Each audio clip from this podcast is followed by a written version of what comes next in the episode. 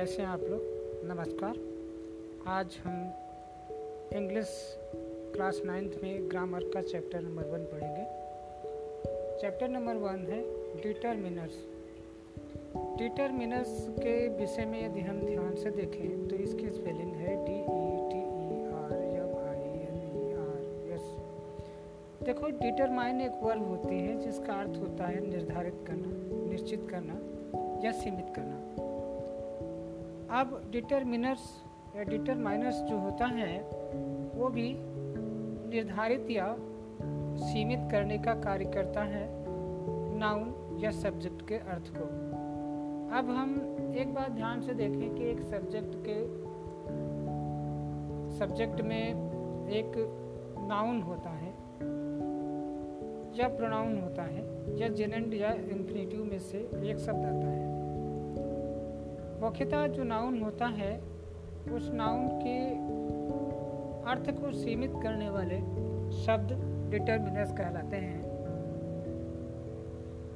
एक बात अगर ध्यान से हम देखें तो डिटर्मिनर्स यह बताता है कि जो नाउन है, वो स्पेसिफिक है या जनरल है। हम कह सकते हैं determiners are words which used before a noun to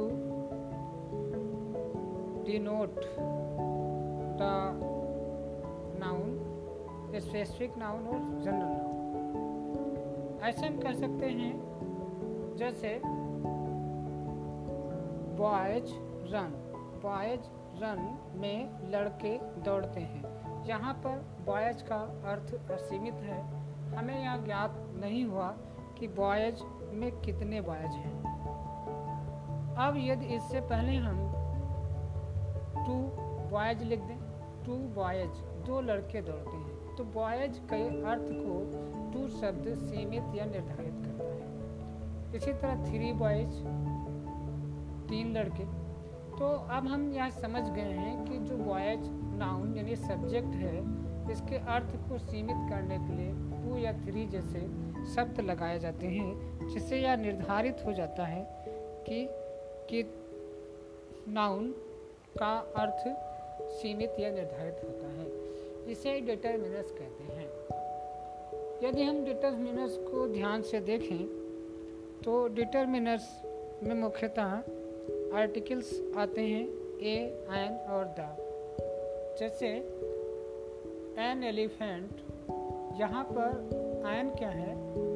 या एक डिटर्मिनर्स है, एक हाथी, एक काऊ एक गाय। यहाँ पर एक क्या है?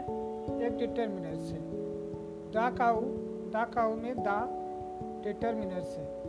इसी तरह हमारे जो पॉजिटिव प्रोनाउंस होते हैं, जैसे my your our his her their its ये भी डिटरमिनर होते हैं, जैसे ब्रादर गोज भाई जाता है।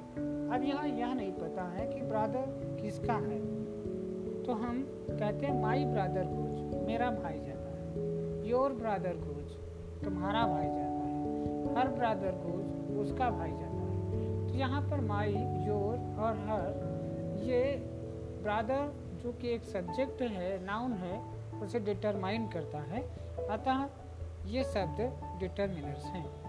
इसी तरह फ़र्स्ट सेकेंड थर्ड फोर्थ ये जो नंबर्स होते हैं, ये भी डिटर्मिनर्स का काम करते हैं। वन टू थ्री फोर ऐसे जो डिटर्मिन ये भी जो शब्द हैं, ये भी डिटर्मिनर्स हैं। इसी तरह सम फ्यू आदि भी डिटर्मिनर्स होते हैं। आइए अब हम बात करते हैं आर्टिकल के विषय में। आर्टिकल हमारा अगला चैप्टर है। देखो, आर्टिकल का तात्पर्य होता है अग्रपद आर्टिकल दो प्रकार के होते हैं। इनडिफिनिट अर्थात अनिश्चित, ए और एन। ए और एन दोनों का अर्थ होता है एक।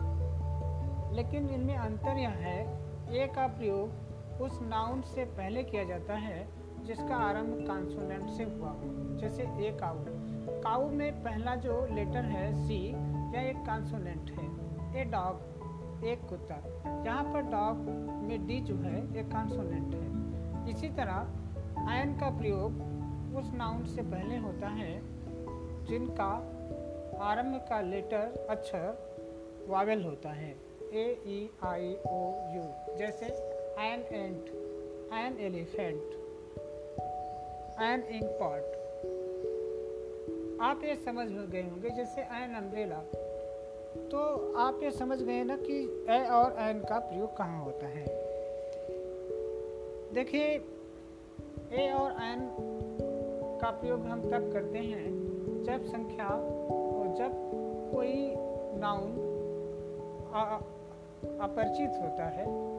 अनिश्चित होता है, उसे हम नहीं जानते। जैसे ए बॉय कोई लड़का। अब यहाँ पर बॉय को हम निश्चित रूप से नहीं जानते हैं। लेकिन अब हम बात करते हैं डेफिनेट आर्टिकल दा की तो वो डेफिनेट का अर्थ है निश्चित या पूर्व परिचित हम ये कहें कि यदि पहले से हम किसी नाउन को जानते हैं तो उससे पहले हम दा का प्रयोग करते हैं, जो कि यह बताता है कि हम उस नाउन को पहले से जानते हैं। जैसे, अगर हम बात करें द सन तो सन को हम पहले से, सूरज को हम पहले से जानते हैं। द गंगा गंगा को हम पहले से जानते हैं। द महात्मा गांधी महात्मा गांधी को हम पहले से जानते हैं। देखिए, हम कहें जैसे, Ram is a boy. Ram is a boy. यहाँ पर बॉय से पहले ए लगाया है। लेकिन पुनः जब हम बॉय का प्रयोग करेंगे आगे या कहेंगे तो एक बार हम बॉय को जान चुके हैं, अर्थात अब इसके बाद हमें ए बॉय नहीं लिखना, बल्कि the boy the boy is very intelligent इस तरह से ए एन और द ये तीन आर्टिकल्स हैं, जिनको पढ़ना अत्यंत आवश्यक है। और इन सबको पढ़ने के बाद इन्हें आप फियर कापी पर लिख लेंगे। और इसका जो एक्सरसाइज दिया है, आप इंग्लिश ग्रामर बुक में चैप्टर वन और टू में, उसे सॉल्व करके आप चेक करा लेंगे थैंक यू